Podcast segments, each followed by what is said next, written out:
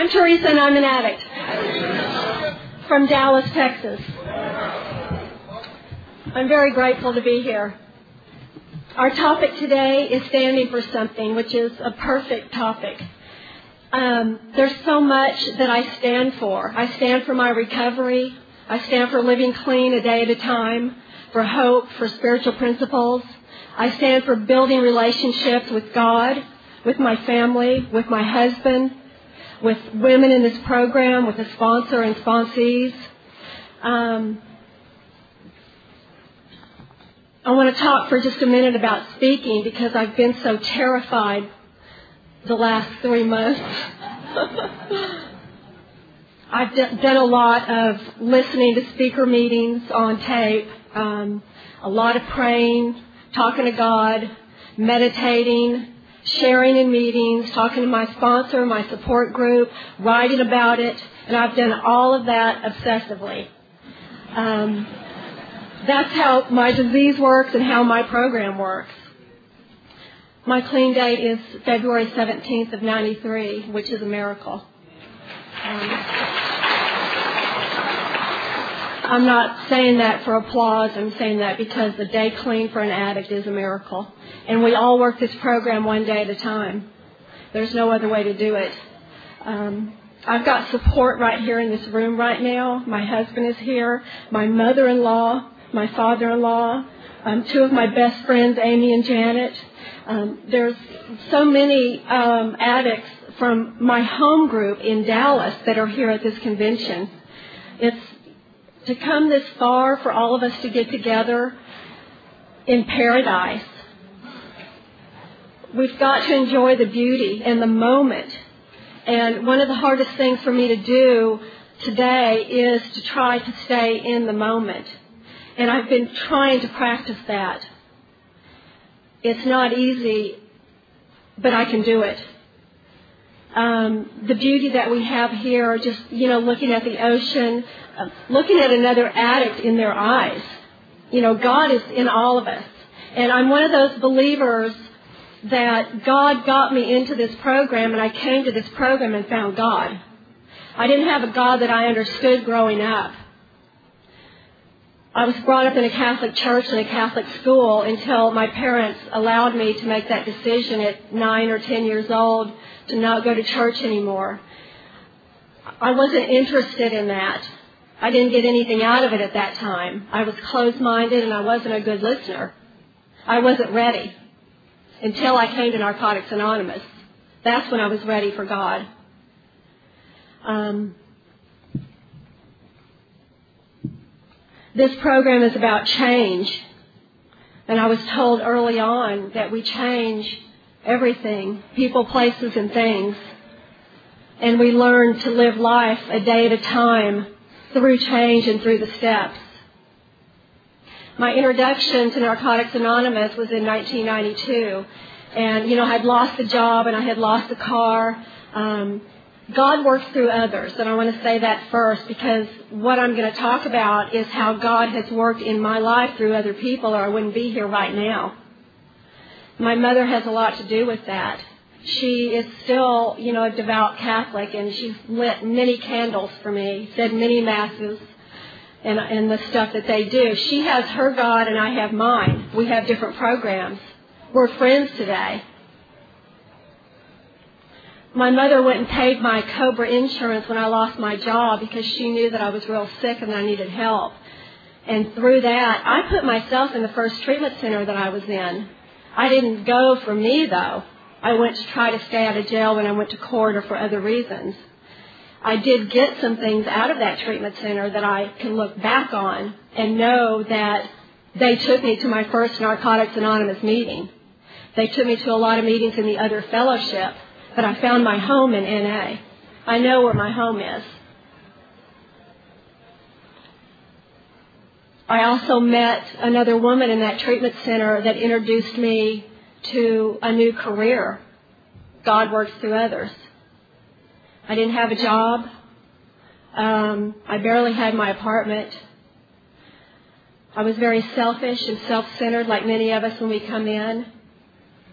All I could think about was drugs 24 hours a day. I let drugs control me. They had power over me because I allowed that to happen. I didn't know how not to. I was very sick, like many of us.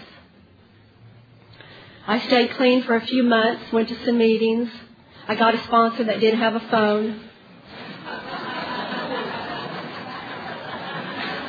I got another sponsor that sponsored everybody. And I told her I was on the fourth step, so I started writing. I wasn't ready for the program.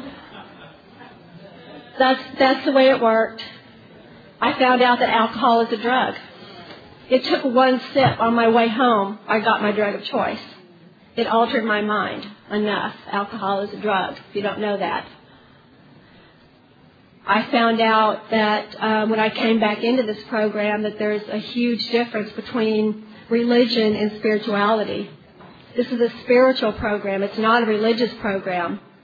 My mind was brainwashed growing up. I say that not to offend anyone. I didn't understand, um, you know, we have 12 steps here and they have 10 commandments. I have a God today that's not punishing. I'm not going to go burn for a while in purgatory and then go to hell, which we've been to hell, you know, in our own way.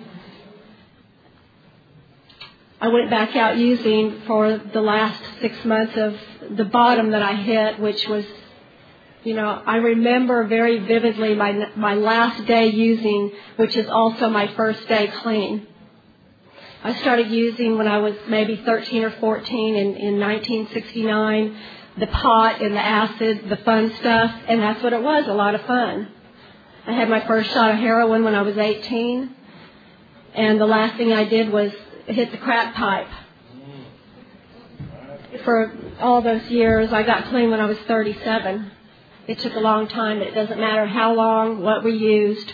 It matters that we're here right now at this moment.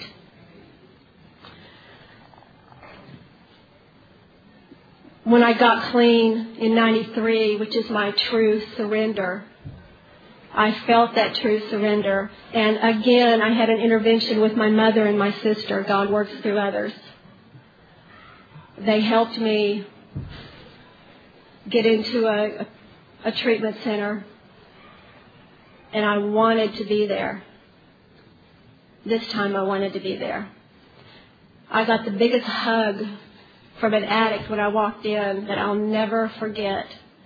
And that was the first surrender that I felt in my heart.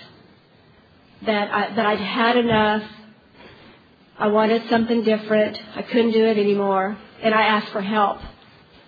When I can ask for help, that's part of surrendering for me. I surrender on a daily basis today. I stayed in that treatment center for a few months and was transferred into another treatment center. This first treatment center was an old house built in 1900. There was 20 people there, all from, you know, court mandated. You could walk out any time. It wasn't a lockdown facility. I was transferred into another treatment center that was all women. And early on in recovery, you know, I really didn't want to be around all women. I wasn't used to that. I didn't know how to be around people in general, not just men and women. My communication skills were not very good from, you know, the last years of my using. And our book talks about, you know, living at an animal level. And, you know, I had a place to live, but I still crawled around on the floor. And, you know, it wasn't fun anymore. Many years using wasn't fun. I had the obsession. It took over my mind and I couldn't stop. I know there's many of us that can relate to that. I've heard a lot of speakers since I've been here that I can relate to, and I know that God was going to walk me through this no matter how scared I was when I got up here. I know that because I have faith and hope and trust, and I have spiritual principles that you guys gave me. And I can't keep it if I don't give it back. Mean, I come in here and I hear from you guys, just turn it over. And when I heard that in the beginning, I did not understand that. I was told to keep coming back and you will and work the steps. I did understand that surrender that I first felt in that treatment center. I felt that without words. That was unconditional love, the therapeutic value of one addict helping another. Our meditation today is higher powered, and that's part of my recovery, being higher powered. I have a God today. My higher power I choose to call God. I pray every day. I talk to God all day. God is in you, every one of you. He's all over. I'm the one that steps away if I'm not with God. And I don't want to do that today. I can be in my will sometimes, and I know when I am. I've learned that too. You know, it's not a good feeling. I'm obsessive and compulsive, compulsive in other areas, and I know when I am, and I try to get in a solution quicker than I used to. Sponsorship is a real important tool for my recovery. And it was suggested early on in recovery to get a sponsor, to work the steps, and things will change, things will get different, your life will get better. And that's how it's worked for me. I asked a woman to be my sponsor when I had a few months clean and I was in treatment. I called her every day, did my writing, my reading, along with our groups and counseling sessions with other addicts going out to meetings. When I got out of treatment, she had relapsed. She had five years clean. She's back now, though. You know, some of us don't make it back. Um, I looked for another sponsor at my first home group, and I found a woman that to me looked like she was very spiritual, that had peace and serenity. Um, we have this IP on sponsorship. If you don't know anything about sponsoring or finding a sponsor. It's good information to read. This first sponsor is one of my best friends today, and she's here at this convention, and we spent a lot of time together. Um, some of the main spiritual principles early on that I got from her was a little more patience than what I had, I got trust in another woman. I started to build a relationship with another woman, along with building my relationship with God, which is, to me, number one. Recovery first. God's got to come first for me. I worked the steps a few times with her, and things changed in in our lives. And I changed sponsors with about four or four, uh, four and a half years clean. And this other woman that I asked to be my sponsor, um, she was more outspoken. She worked out. She did a lot of service work, and so did my first sponsor. She relapsed with 14 years clean after I worked with her for four years. And when she called me with that phone call, asked me to sit down, said she wanted to talk to me, and she said she couldn't sponsor me anymore because she drank, and she had been planning it. So I went and got on my knees and thanked God that it wasn't me, and prayed for God to put another woman in my life. And within a few days, another woman in our program with quite a bit of clean time called me at work, or I called her, I don't remember. She's sitting here today. God works. He puts people in my life for unknown reasons at unknown times. And what's happened, you know, being in here for a little bit longer is that I can see God working more today and acknowledge when He's working in my life today. And Amy sponsored me for several years, and this year I made another sponsor change. I joined a step study in January with a group of women working out of our basic text and got to know, know some other women in this fellowship and um, asked another woman to be my sponsor now. And what I saw in her is a lot of service work experience that I wanted. I've got women in my life today that are the most beautiful people I've ever met, and men in this fellowship that are just friends. We can be friends with men and women today and not have a sexual relationship. We can have unconditional love together. The first job that um, that I got after I got clean, I was in a treatment center and they had a job training program, helped me put my resume together, and I applied for a job and was so excited to get this job that was in within walking distance of my home group.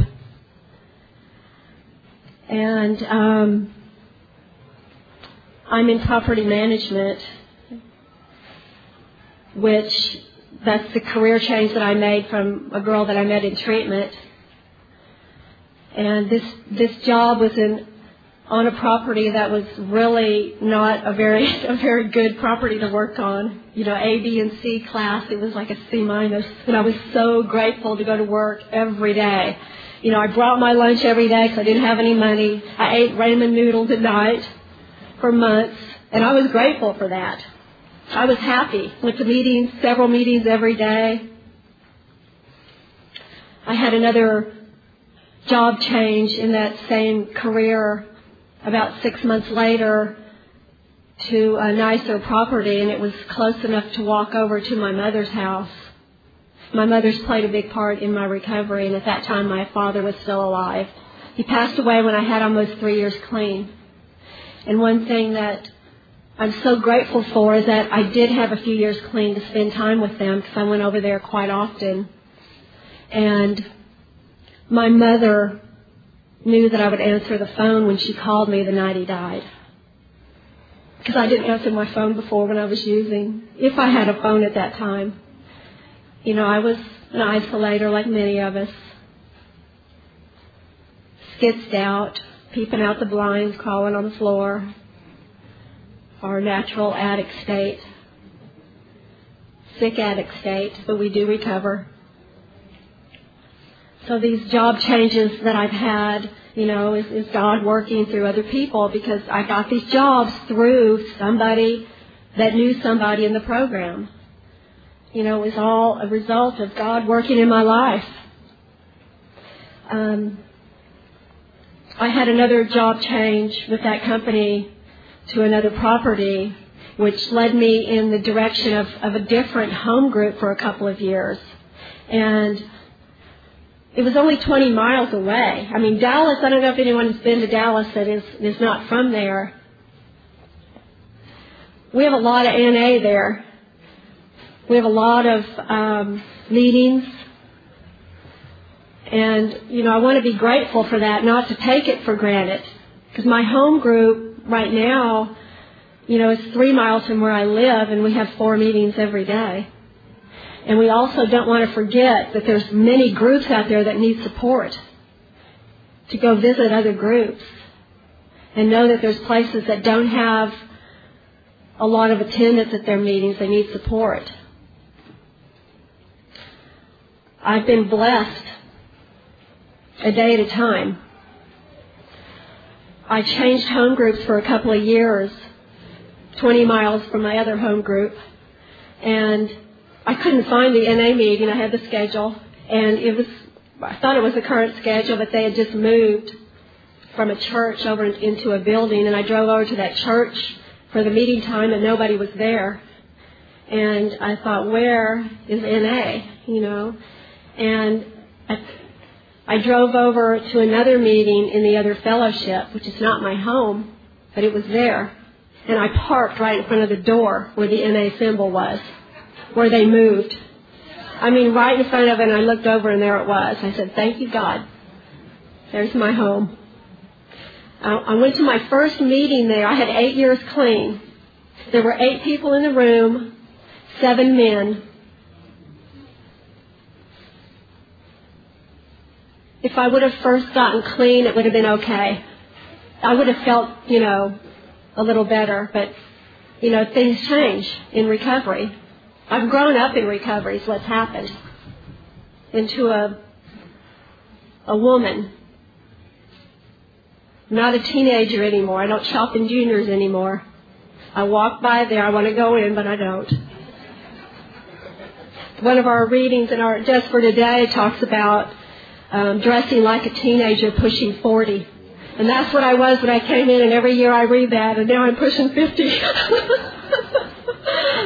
thank you, God. thank you, God, for letting me be clean. And thank you for change. Um, the person that was chairing that meeting at the Awakenings group in Lewisville asked me to come back. He said, we need women and we need clean time. And, and I came back and there was women. You know, it's just that meeting that I was at, there just wasn't women. It was a very small group though, and it started growing rapidly. And it became my home group for a couple of years. And through that home group, God worked through others. He put these women in my life that asked me to sponsor them. And I was able to share what I've been given, what my sponsor gives me, and what you guys give me. I can't keep it if I don't give it away. And, and, and that's just like our fourth step. If we write it and stuff it in a drawer, our book tells us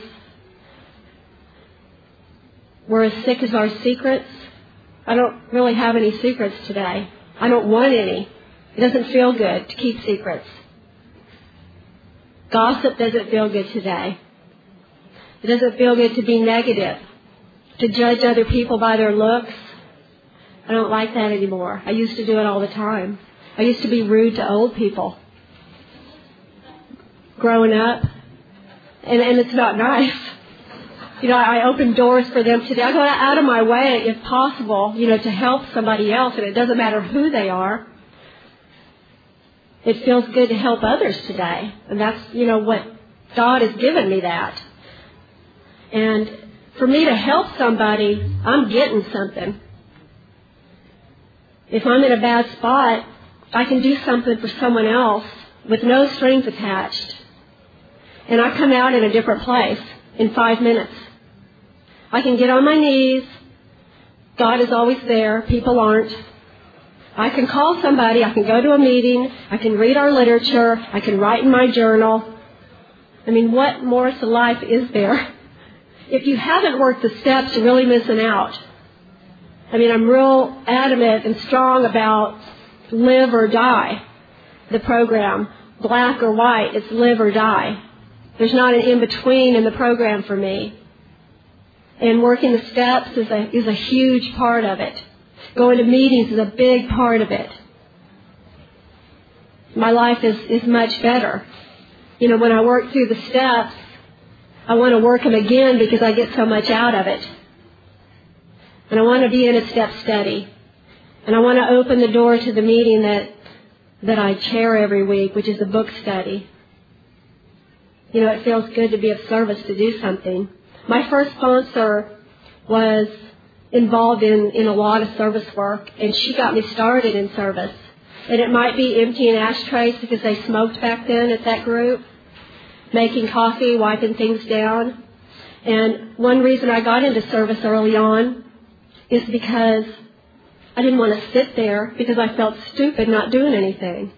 I felt like I was being judged. I didn't fit in even though I knew I was home. I was afraid to talk to people. Didn't know how to have a conversation with anybody. My first sponsor helped me with that. I call her every day like I was supposed to. I didn't know what to say, but it didn't matter. I'm still calling. And if you're new and you don't know how to call somebody or what you're going to say, it doesn't matter. That other person on the other end is probably going to say something like hello. we can get the conversation going. You don't have to worry about it. This is unconditional love. It's joy. It's freedom. I see that in everybody here. I met many people yesterday, standing in many lines. so I can either patiently wait or the hurry up and wait and be impatient. And I try to be more patient. That's one of my defects that has gotten a lot better. And it's something that, I mean, I ask God for patience. And I heard that early on too, you know, might, you might get it if you pray for patience. And I need patience. I believe in asking God for spiritual principles because I believe that God wants me to have them. I ask God for another day clean, yes. To be honest, open-minded and willing. There's certain character defects that I ask God to remove from me or anything that gets in the way of my usefulness to help others and to be of service to Him and others. To see the love in my husband on a daily basis and in our marriage.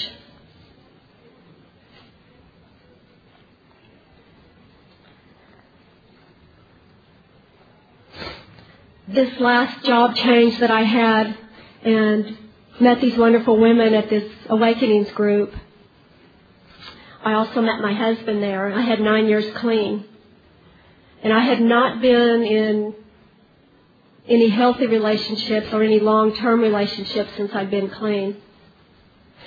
Part of that was fear of commitment, of getting too close to the man, of already planning the divorce in my head and not even dating yet, not knowing how to date. We just hung out with friends in the fellowship. The first night I had dinner with my husband was with a group of addicts after the meeting, you know, the meeting after the meeting, and I made sure that, that we were going to sit next to each other. the next day I was going to celebrate nine years clean, and that was the first time he called me. These first things are, they're important. My first, first day clean, my first date with my husband, if you want to call it a date, the reason we got together was to talk about our regional convention. That was our, if you want to say, excuse. It worked. we talked about going to the comedy show and what we were going to do and that we would go together and that's how we got together. And another thing that we did when we first got together was we prayed together. We invited God into our relationship. He prayed with me this morning. I got on my knees in fear and he got next to me. And after we would finish our silent prayers, we say the serenity prayer together. And he's been very patient with me. He's very patient anyway. We have a lot of qualities that he's got qualities more that, of certain things that I don't have. And I like to say that I do in some areas that we can combine those and work together to build a healthy relationship. That's something that I've never done clean is build a relationship with a significant other and fall in love and feel the experience of falling in love. And we've been married three years. In December, it'll be three years.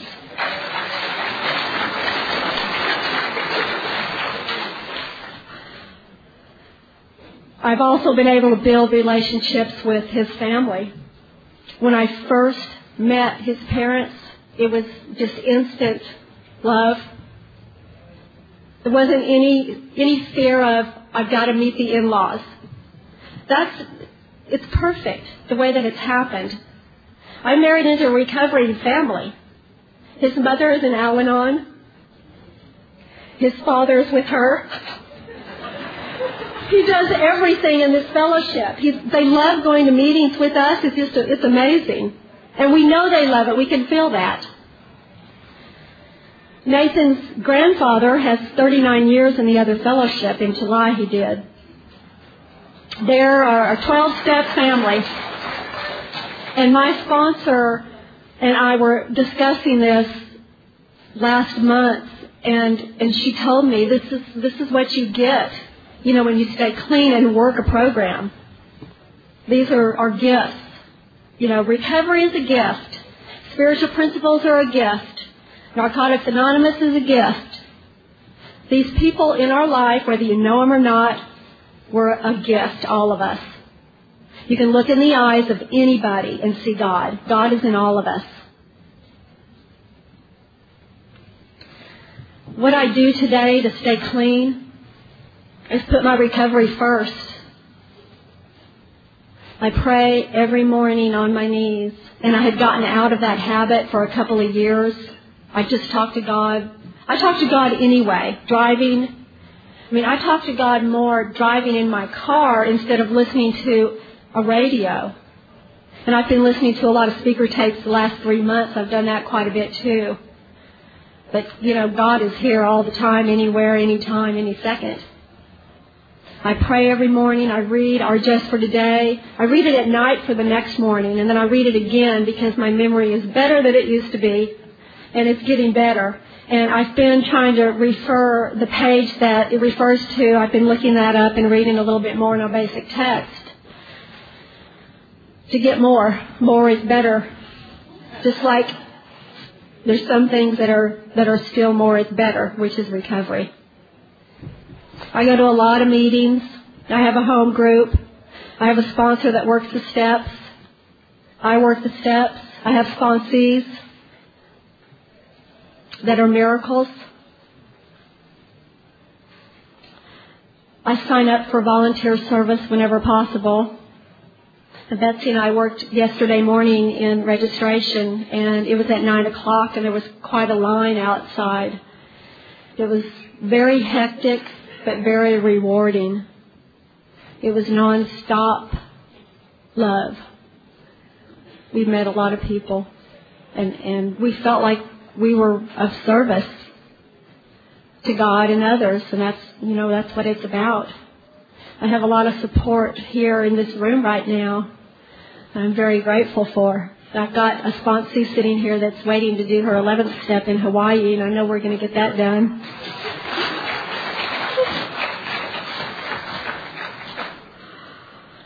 Support group is another um, big part of my recovery. I recently wrote about some women in my support group with my sponsor, and I've had this sponsor since June. And we started over in the very beginning of the book. There's 19 pages before step one. And there's a lot to read before we get to step one. We started with the symbol. And I had to first write, you know, the gratitude list and, and continually add on to this list. It's not just a list I write and put away. It's something I have in my journal, my daily journal, I have a lot of pages open behind that that I can add on to it. And I, and I add on to it things that if I write tonight, I'll look at what I'm grateful for today and try to reflect on that. So I had to write about my support group and I had to write about five women.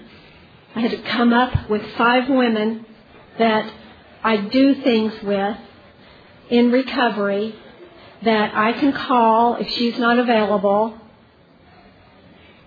that I have built a relationship with or intend to continue building a relationship with. And three of those women are in this room right now. Thank you. I had another new woman that I added to my support group because this is a program of change. And there's a lot of addicts that I know that I could pick up the phone and call, men and women in this fellowship, and talk to somebody. I know that. But the support group, a close support group is important for me. And, and I'm working on building those relationships. I stay in contact with these people, not just once a month, but you know, I try to stay in contact with these people each week and sometimes daily. Because you guys help me stay clean. Um, I'm going to go ahead and close and let Musa speak, but I want to thank all of you for being here and also for the, the convention committee because somebody believed in me to ask me to share here today. I know that. And also Musa and I prayed together before the meeting and I'm very grateful to have these spiritual connections that we get here. Thanks.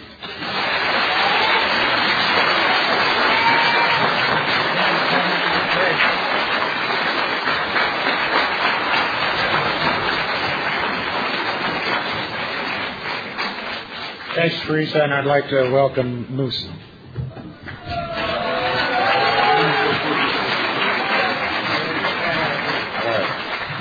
My name is Musa and I'm an addict.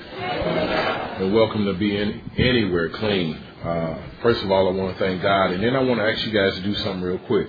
Just stand up and hug the person to the right of you and to the left of you, please.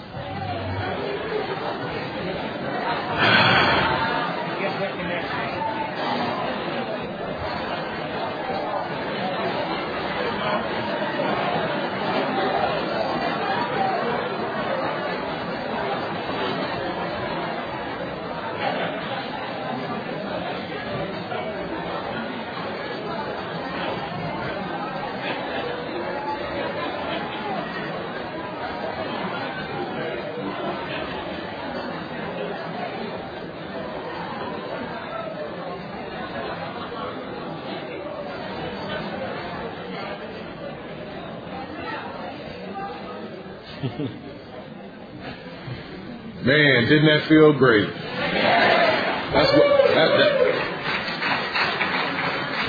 And before I go further, I'd like to thank Teresa for sharing the story with us, and thank the committee for inviting me to come and speak. And that's why I keep coming back to Narcotics Anonymous because they hugged me when I got here and they showed me some love, man.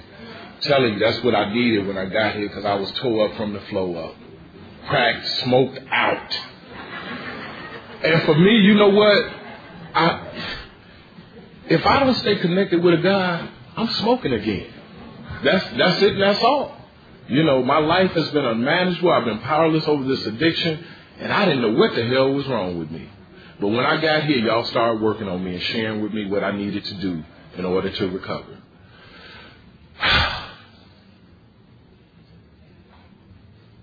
Just for those addicts who are not here but are on their way, we still got work to do. This disease is very fatal, and it uh, it's doing damage out there. You know, so my purpose in life today is just to carry the message to the still sick and suffering addict.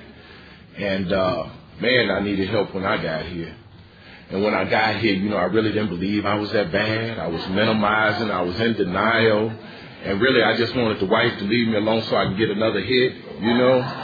Uh, I wasn't locked up in a prison per se, but I was locked up in my own mind. If it had not been for her, we would not have had a home for the four children we were raising. And uh, I got to a place where I finally, you know what, uh, the guy that actually, the guy that actually, uh, you know, because I was working at this, uh, uh, uh, at, at uh, the post office. And, uh, you know, for an addict like me that smoked dope, that's probably why you didn't get your mail on time. because, uh, you know, I hooked up, I always was drawn to them like real hip, slick, and cool kind of people. And that wasn't the way that my family raised me. You know, I had a real loving family and, uh, and I was studying for this test and I got hired. And I was also going to school at the time. And at that time, I was just like drinking and smoking weed. And I say just smoking and drinking weed like that's a lesser of, but that's where I was. But you know, when that cocaine come on the scene, it's going to be over real soon. So, um, while being at the post office, uh, I hooked up with this guy from New York. And for two weeks, they put me on the day shift because at night I was finishing up my finals at the school I was going to. Never even used it. I mean, I went to school and I learned how to do, uh, uh, I was going to a school called Association uh, uh, Technical uh, College for installation and repair of telephones. I never even used that stuff. And then I ended up getting hired at the post office. And we had passed each other's path along the way, and he got hired like maybe a week or two before I did. And when I got there, probably after the second week, I got on the shift, and he said, "Man, I got the hookup." He said, "As soon as we get paid, meet me in the parking lot." Now, I probably had experimented with cocaine once or twice before then. And uh, what he did, he said, "Man, here's twenty dollars for gas. Let's roll." And we start hitting them spots. He said, they didn't have it there. They ain't got it here. All the time, he picking up packages. I didn't know this. I was real new to the game, right? And uh, when we finally, you know, got to our destination where he had it all hooked up, you know, he said, look here, throw it on the plate. Your hands ain't broke. Go for it. Help yourself. Now, of course, you know what he was doing. He said, shit, two post office checks is better than one. If I get him sprung, then we're going to be smoking for a long time. But I'm here to tell you, one is too many and a thousand never enough. You know, I thought that that stuff was free at the time. But I'm here to tell you, I paid a heavy price. And I followed that guy around, man, for many years, at least a couple of years. And uh, one day I walked into work and there he was sitting at the, because uh, he was, a, we both were mail sorters in different sections, but I walked in and he had been on the run a little longer than me or something. And I looked at him, his teeth was missing in the front, he was drooling. And I just got like a reflection of me. I said, man, is it getting that bad? I said, what's going on? He said, oh, man, I'm all right. He said, what I'm to do is I'm to go to the employment assistance program, scream at them and let them know I got a problem. See, he had been doing this for many years, working the system. But he gave, that was my first clue how to tap into getting some help. Now, by this time, I wasn't paying no rent. It was getting worse for me. And of course, I would smoke up his dope. And then I would go spend my check. You know, because I had a family at home. I had four kids at home and a wife. It's like, man, I can't spend my money. I got rent to pay. I got to take care of these kids. Say, that's all right. Don't worry about it. So it was always free for a minute. And after I would leave him, then what I would do is I'd go and I spent 50. I'd spend 100. And after a while, it was the whole paycheck. To the point where we got evicted. And when we got evicted, that was the most humiliating thing for me because, see, I was raised with a father in my life all my life. And he was always there. He wasn't no addict. He wasn't no alcoholic. That's not to say he didn't do no drugs. He just didn't get out of hand with the shit. He might have a sip and sit it on the table. And that's when I would sneak and take a drink. And But I found out I suffered from this addiction. See, I couldn't do like he did. See, he went to work every day. His life didn't become unmanageable. But when I got involved and not knowing that I had this disease, I suffered from this disease, man, I remember after coming back after leaving Chicago and I went into the military and I came back and I said, yeah, Dad, I got some of that sinsemilla. He said, some sense of who? He said, look here, it ain't but two kinds of weed. Either it's good or it ain't. and so, so what we could do together at that time, because see, I'm grown, I'm out on my own. He said, look here, uh, yeah, let me take that stuff out. And he take a couple of puffs. That's enough for him. He put it down. I'm like, you better pass that on over to me because see, I could smoke up a whole lot of dope because one was too many and a thousand was never enough. You know. And uh, when I left, I left with a whole lot of fear because the way he approached me when I got about 18, he said, you know what? Either you're going to college, either you going to the military, but you going somewhere. And you know, I carried that resentment for a long time, a long time, because what I felt like was that he had given me the boot, which is what he did. He said, I done raised you this far, I done taught you a trade. You on your own. You got to go out there and build your own. So I got out there and, and being in the post office, uh, and when I talked to this guy that had turned me out with the cocaine, he gave me a clue when I went to the employment assistance program. And what I said to them was, is that you know what? I got a problem with alcohol. Now, I hadn't drank alcohol in years because, see, when I smoked dope, that's all I wanted. I didn't want no alcohol. I'm waiting on the package. And when the package comes, uh, then it's on. It's on. So when I went to them, I told them a lie. I said, you know what? I got a problem with alcohol and I think I need some help. And what they did, they said, well, I tell you what, I'm going to put you in touch with a guy. I want you to connect with him and uh, and then get back with me. Now this guy worked at the post office here. In fact, when he finally caught up with me after a run, after I slept for a couple of days, and I guess he called my wife or something, he said, uh, "Well, is he there? Is he clean? He ain't been smoking nothing." So we got a chance to sit and talk, right? And when he started talking, he told my story, and I was like, "Hey, he been talking to my wife." And really, I just identified with him with what the disease of addiction had done in his life, how much he had lost, what he was going through, and uh, and he told me, "I want you to meet me at this meeting," and I did. I finally got there, and like I told you, I, you know, I went with the intent just to like keep the wife quiet so I could keep on smoking. And when I got there, I seen a couple other people that gave me a whole lot of hope, and that's when I started standing for something. I started standing for that Narcotics Anonymous might work in my life.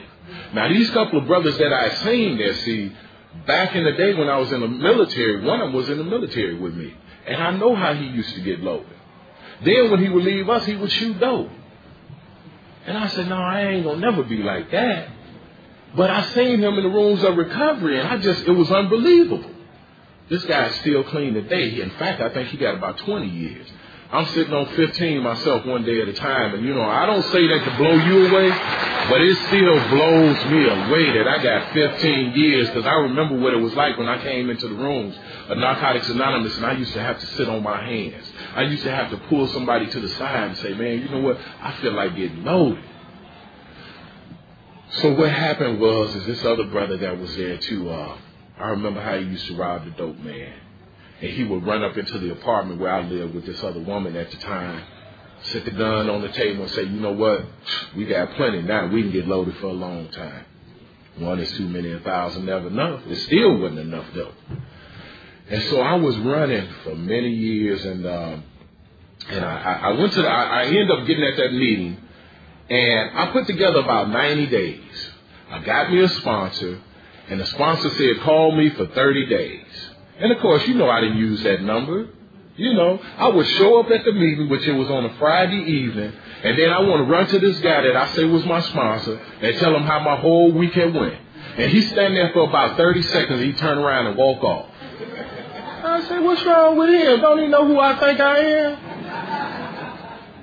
And after about two weeks, three weeks of that, then I said, well, maybe I better call him. See, because he wouldn't take time because he, he was there for his own recovery. He didn't have time to listen to me at the end of the week to just like fill him up with all this stuff that I still didn't have a clue on what I was supposed to do. I was just following y'all lead, you know, and I heard y'all sharing and I was identifying with y'all. But you know what? I had to get to a place where I started working some steps. And I would connect with this guy and I'd call him. And he give me instructions on what to do. When you finish with that, get back with me. And I did that up to about the third step, and I kept hearing people say, if you don't work the fourth step, you probably gonna get loaded again. Now I heard that, but I didn't know how to like take that next step into the fourth step. Man, I tell you, after that cocaine got through with me, because after 90 days I relapsed. And I started all over again, and I put together about nine months. Still hadn't worked the fourth step. After that second time, I talked to my sponsor. He said, well, maybe you need to go into a treatment facility. Because for some reason, it just don't seem like you're going to do it out here the way you're trying to do it. So I went into a treatment facility. I committed to stay there for a year and work that program and work on my steps. And uh, I still didn't work a four step. I got out of that treatment facility, and uh, shortly after being in recovery, probably about uh, probably about two about two months after getting introduced to it, uh, what I remember was that um, I started praying, and not like I had never prayed before because I had prayed, but I had prayed for another hit. And see, what I do know is that prayer will work for you. So be careful what you pray for. But I had some faith even before I got here. But I was praying to the wrong God. And I was getting what I prayed for. So I had faith. After after getting here, and then I started praying again, and I was in touch with Narcotics Anonymous. Then some other things started happening. You know, because I would hear God speak to me, and He said, "You know what? You need to let that job go and focus on your recovery." So I resigned before they could fire me, because that's what they was trying to do. They was trying to fire me. You know, my schedule had begot became um, just you know how it gets. You know, ten minutes for the job, I'm sitting. I ain't coming. You know, uh, wouldn't show up for two or three days. Somebody else then died, and and um, but in my prayer, God said, you know what? You need to let that go, and you need to focus on your recovery. And that's what I did. I put together about 90 days with the help of the fellowship and my sponsor. And then I relapsed after 90 days. I got a great idea that I could do one more. Man, it just in 90 days, I started looking good, feeling better about myself, and I went back out for about nine months. After nine months, I still didn't work a fourth step. So I relapsed again, and that was the last one because I had a stretch of about 17 months. I, th- I think they give like a 18 month token, and I didn't quite make it to that 18 month mark. But that was the time. Because see, I used to hear y'all say, uh, "We don't get loaded no matter what." But see, there's something about the principles of Narcotics Anonymous, and that is, is that you can read the book, do the steps, you can pray, but if you don't get an understanding and learn how to apply this stuff in your life, you wasting some good, some good getting high time. But at 17 months, I got that great idea again, and I went out there. You know, people didn't even want to sell me no dope, but the obsession that was happening in my mind. Once I got to that guy that said, "Man, who is you? The police?" He said, "Man, we ain't seen you around here because I ain't been on the scene in 17 months. I don't know nobody. It's a whole different scene." But you know, once that obsession started driving me, and I wanted to get loaded, because at first he sold me a, a a peanut. It was a shaved macadamia nut. Now you know, I probably could have stopped then. But see, this obsession is so raw that when it get in there and it get locked in and it's driving you, now I'm really upset and I'm angry and I got to have one. So I did a few turns and I got some and I mean this is something I never did. It got so scary out there and I was so paranoid that I went and got a hotel room. I never did that because I couldn't waste money on no hotel room. I had to get some dough. So I'm in this hotel and I'm smoking out and it ain't working no more. Now people say, what you mean it ain't working no more? How you smoking it ain't, it ain't working no more? I got a head full of recovery because I've been doing a few steps. I've been around y'all going to meeting and it just messed up me getting high anymore. But I finally got my own experience with it won't work no more. I understood what that meant at that time. This is what they mean when they say, we don't smoke no matter what. That's when I got that clue. And I had to humble myself. And I was only out there one day. Now that's minimizing again, right? One day I broke the cycle. I had to start all over. I called up a buddy of mine and he came and got me. No, he didn't. He said, I'll come and get you. And I said, man, if you can come and get me, I'll get to where you at. And when I got to where he was, he took me to a meeting. He fed me. He took me to a meeting. He fed me. He took me to a meeting. Then he turned me over to somebody else. They fed me. They took me to a meeting. And then I got into that chapter called Recovery and Relapse. Man, I was trying to shut that disease off and I read that, I read that, uh, chapter daily. Cause I was, I was afraid then. Cause I had opened that thing back up again and it was on me. But you know what? I promised myself, I said, you know what? I'm to do that four step if it kills me. And guess what? It only added life. It only added life. And from the fourth step, I went to the fifth step. And I remember calling my sponsor up and saying I'm ready after every day sitting down at that table. And the only way I knew to do that is the guy that I went and lived with after I left the treatment facility and I got loaded. I saw him in action. He was on the phone talking to newcomers. He took time to sit at the table and write, do his step work and stuff. So I saw him getting into action. He was standing for something. He was getting on his knees and praying and uh and that's when my recovery really started to take hold. And I followed in his footsteps. I talked to my sponsor, and he was saying to me, he said, you know what, you go to meetings all the time. In fact, you're going to too many meetings. You're going to three and four meetings in a day because I wasn't working at the time. He said, but look at this. He said, you've been away from your family out there getting loaded. Now you're in the program, but you're still away from your family because you're hiding out in meetings. He said, you, can, you can't do it like that. You're going to have to find a balance. You're going to have to work out what meetings you're going to go through to within that week. You're going to have to make time for you and yourself. You're going to have to make time for you and the wife. You got four kids. You're going to have to make time for you and the family. You're going to have to make time for you and each individual child. And it's like, man, how am I going to do that? But you know, the more I worked on the steps, the more that God was able to work in my life and direct me and set those times aside. I had people in my life that they said, you know what, we do a date night. I said, wow, what a concept.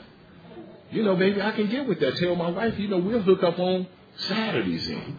Because I was doing a meeting on Friday, I was doing a meeting on Sunday, and so that started taking place. We started setting up. Now, all that stuff is subject to change as you grow in your recovery, even what I believe about recovery. Because this program ain't what I think it is. With all the work that I do, I still get more and more revealed to me on a daily basis. Um, so I, I, began to do that and, and, apply the principles in my life. I went through the steps several times. There's times when I've had sponsors, but I like what somebody else was doing. And I say, you know what? You my spiritual advisor right now because I'm going to go over here and get with them. And I hope you're all right with that. And so we went on a spiritual retreat one time and I was with a group of guys that they were meeting with their sponsor weekly. On a Wednesday night, they would work out of the uh, green and gold and it's like I wanted to be a part of that, but what they had to do was vote me in because he was working with all his sponsees. And at the time, my sponsor was going through some life things that he just couldn't do that. He couldn't accommodate me. And so they voted me in. And every Wednesday for probably about a year and a half, we would meet on Wednesdays. We get into the book. We do an hour in our step work, and then we go into some other self-help books, which was real good. And I finished up that, and uh, and somewhere along the line, I ended up getting hired for the school district, and I was doing that for many years. And uh, it's just like, I, I got more work to do. This ain't something I'm to do the rest of my life. I was working as a custodian, no big deal, but I was in the school district, had good benefits take care of my family. And I got to a place where I wanted to go back to school. And I talked about going to school for about maybe two years. Fear kept creeping up. It's like I'm too old. I can't do it. And we had young people that would come there and work, and they, they do knock out their two hours and they sit down and get into their books and stuff. And I mentioned that to them a couple of times. They said, well, we'll bring you a schedule. We'll show you how to do this. Man, you're talking about standing for something. I wasn't ready. But finally I got to a place where I said, okay, God, if it's your will, let it be done. And I took that first step and God just started opening up doors, man. People were showing up. Oh, this is how you fill out the application. You need some help with it? Oh, did you go over here? Did you check out this? I mean, people just show up. And so I had to keep working on moving forward and operating on faith and knowing that anything is possible in Narcotics Anonymous. See, now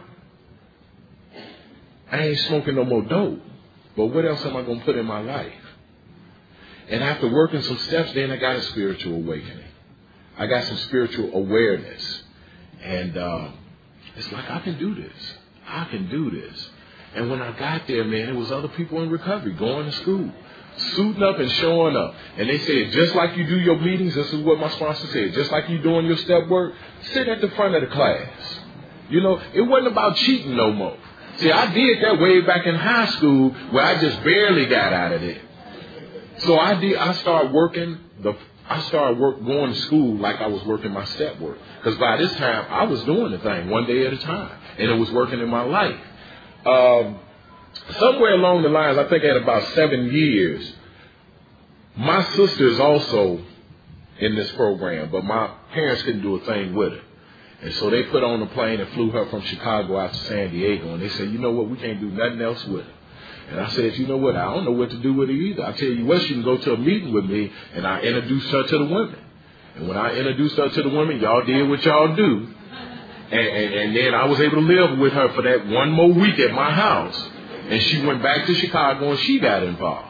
See, this, this program of Narcotics Anonymous, man, what I find is that once you start working steps, getting an understanding of them, applying them in your life, it not only affects your life, but it affects the ones around you. It affects your loved ones. It affects the neighbor that live across the street that's been watching you. Because see, they know how I used to get loaded. Hey, hey, uh, uh, Junebug, why don't you go talk to Musa, man? You know, I remember what he was like, but you know what? His life seemed to be going well. And now I can reach out to him, or he can reach to me, and the therapeutic value one addict helping another. We we get clean around here. Narcotics Anonymous, you're never alone. You know, uh, my sister went back and uh, she got cleaned up and she started doing some things and working some steps and and uh, man, my father has always been proud of me. That's my hero. But I remember when my uh, my wife had finally told the secret. She said, "You know what? This boy had lost his mind. He's smoking up all the money, and I don't know what else to do." And I talked to him on the phone. First, I was angry at her because she had told on me, you know. Because, see, we living way out here. Her family's in Arizona. Mine is in Chicago. And we decided this was to be our spot. But she had told on me. But I got on the phone with my father. And he said, you know what, son?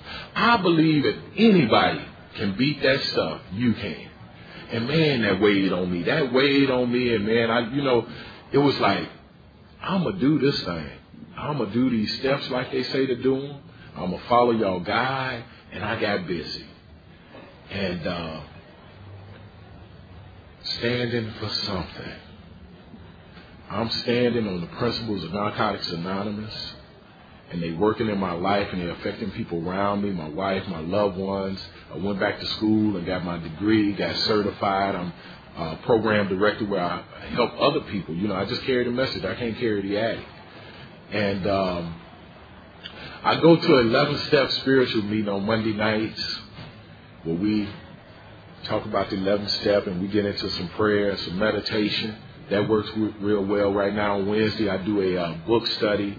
You know, those are the, you know, you hear that book studies are, are, uh, most needed. And I hear people talk about, but a lot of people don't attend book studies.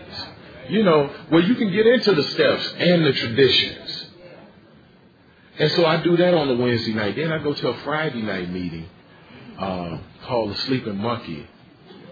And uh, and the beautiful thing about that is there there are people with some physical challenges. They can't hear, they can't talk, and they sign language. You know, they sign language to these people because we're about carrying the message of recovery. And it's a trip to sit there and watch them sign language and the different things they do. Smoke, you know, they be they be doing all this stuff, man. And if you study them long enough, you can learn too. Uh, but we recover in that meeting as well. And then I do a Sunday men's meet. So that's about, you know, I do average three to four four meetings a, a week, and uh, I'm into service work. I'm uh, been, I was a GSR prior to getting uh, elected to be uh, uh, vice chair of our area. Uh, that's the Savannah area, and I know it's a lot of y'all out there. I thank y'all for being here to support me too. And um, so I'm standing on what I believe and what I believe that works, uh, and that's Narcotics Anonymous. You know, I didn't even want to be here. I was trying to get tickets to David Sanborn. God said, oh no, you got something else to do. So it's like once I committed to, they called me up and uh, from the World Service Office and they said, you know what, are you willing? I said, yeah, I'm willing. Then I understood why I couldn't get tickets. You know what I'm saying? Because God had something else planned for me, you know. And it's amazing how I can plan my day to go one way, and it's like man, I have to laugh at the end of the day because you know God be laying out some things that just be so amazing, so amazing. Um, standing for something, man. And, and, and, when I hear that topic, standing for something, I think stand for something or you'll fall for anything. You know. So coming into the program of Narcotics Anonymous and um, just being willing, getting humble, and this program is just really, it's really truly about love, you know. Um, God is amazing to me. How he works through individuals, how he works through me. And I really didn't, you know, give this a whole lot of thought of what I was going to say, how I was going to carry this message. But as soon as I got here and I ran to Reese, she said, Oh, I'm so nervous. and I said, I need to get honest, I am too. But it's just, y'all, it's just some more addicts out there. And no, where, no matter where I go, and I can travel anywhere in the world, and the hand of narcotics is right there. All I got to do is check in, let y'all know I'm in town, and then y'all can take me where I need to go so I can get into the fellowship. So maybe I can reach out and help another sick and suffering addict. It's a beautiful thing. It's a beautiful thing. Um, this particular trip, um, how long have I been speaking now? Okay. This particular trip, my youngest son graduated uh, from high school, and this was part of his trip as well. Uh, my oldest son is here, and uh, it's like you know I'm always telling other people like how proud I am of my sons because I got three sons and one daughter, and uh, see people come and they help you and they say, well, when the last time you told them? And I say, you know what? I haven't did that lately. And I had to pull them to the side individually. They ain't been in no gangs. They ain't been doing no drugs. Graduating. One of them work at a hospital. He in the people business. Another one does, uh, I don't know what he do, because he be changing jobs and trying to climb that ladder, but he's real computer illiterate. He ain't got no common sense, but he know that computer and that technical stuff. And, uh, so I got the opportunity to just pull him to the side and say, you know what, son, I love you, man. I'm proud of you. For a black man, you know, graduating high school, not in no gangs and being on no drugs, that's a good thing, son.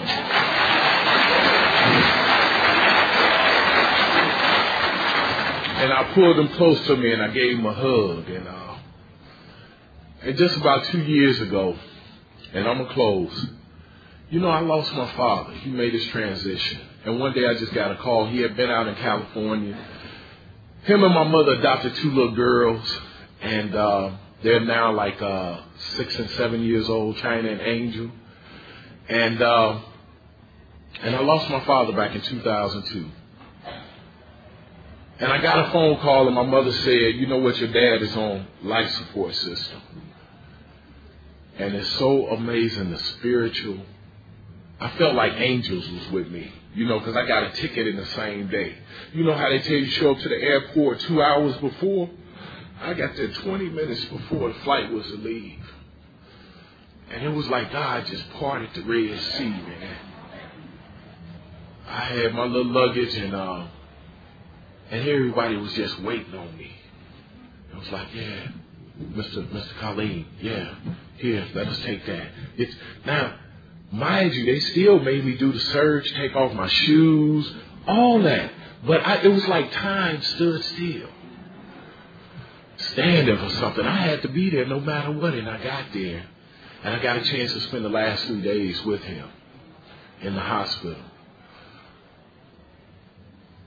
And you know that thing that you say, you know what? If my father died or my mother died, I don't know if I can handle that. I might just get loaded.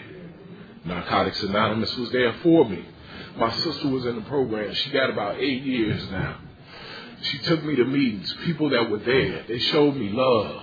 And uh, people from San Diego called me all the way across. And uh, and man, I, I visited him for three days on that third day. And once he knew his family was going to be all right, standing on the principles. He, he, in fact, I know he had already left, but he just wanted to know that we was all right. And I looked in his eyes, and you know how baby eyes look real clear.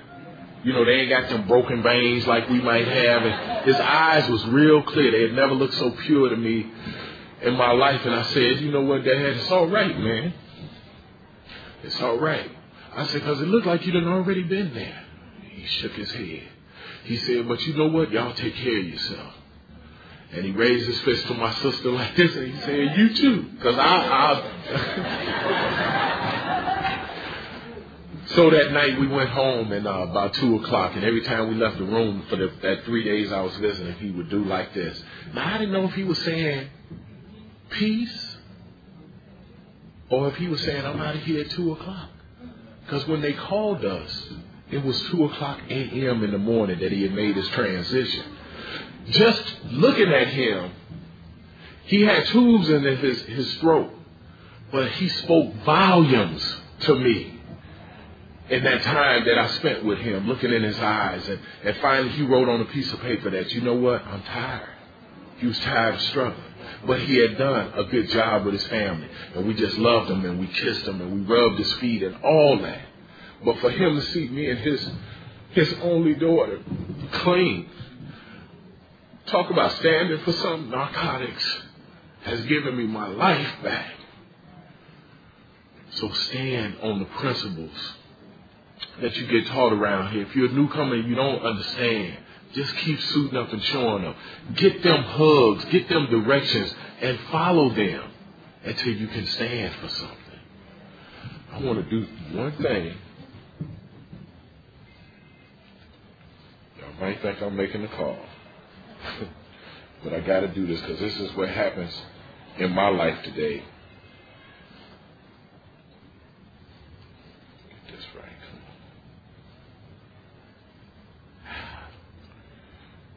Come Thanks for the patience.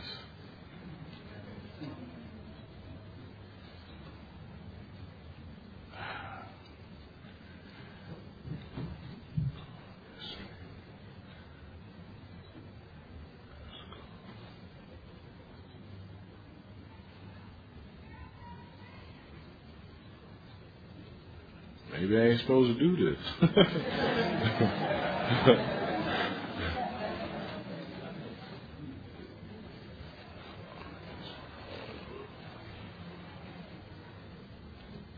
Maybe not. I'm trying to get it. But I just wanted you to hear this, message that I got. And then I'll end with that if I can get this message. that ain't it. Wow. Okay, here we go. Here we go.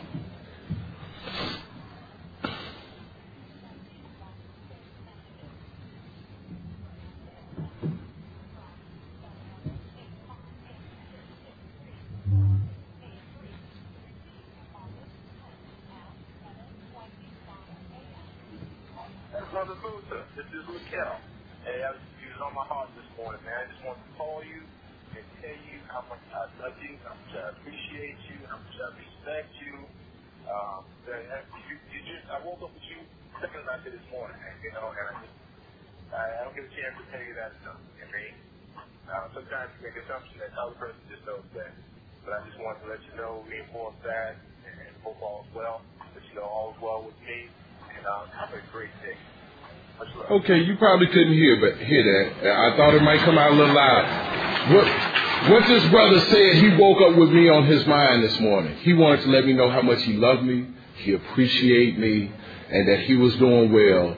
And that's what we do, and we probably don't do that enough with each other. Take time to let somebody know how much you love them, how much you appreciate them, and keep coming back, and I will too. Thank you.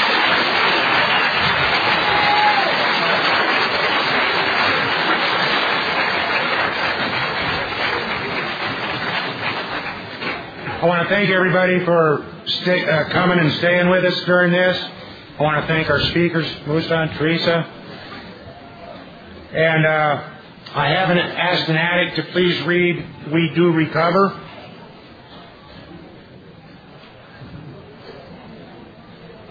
And we'll huddle up. Hi, I'm Daniel. I'm an addict from Houston, Texas. We do recover when at the end of the road we find that we can no longer function as a human being, either with or without drugs. We all face the same dilemma. What is there left to do? There seems to be this alternative. Either go on as best we can to the bitter ends, jails, institutions, or death, or find a new way to live. In years gone by, very few addicts ever had this last choice. Those who are addicted today are more fortunate. For the first time in man's entire history, a simple way has been proving itself in the lives of many addicts. It is available to us all. This is a simple spiritual, not religious program known as Narcotics Anonymous. Thanks. Thanks, Daniel. All right, let's huddle up in the traditional manner. Moment of silence for addicts that are still suffering and those that don't know that recovery is possible. And you know, it's not just our brothers and sisters in New Orleans. We got them in Alabama. We got them all over. Special, special prayers and thoughts.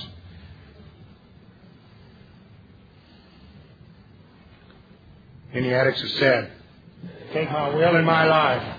Guide me in my recovery. Show me how to live different. Keep coming back. It works if you live it. Sucks if you don't.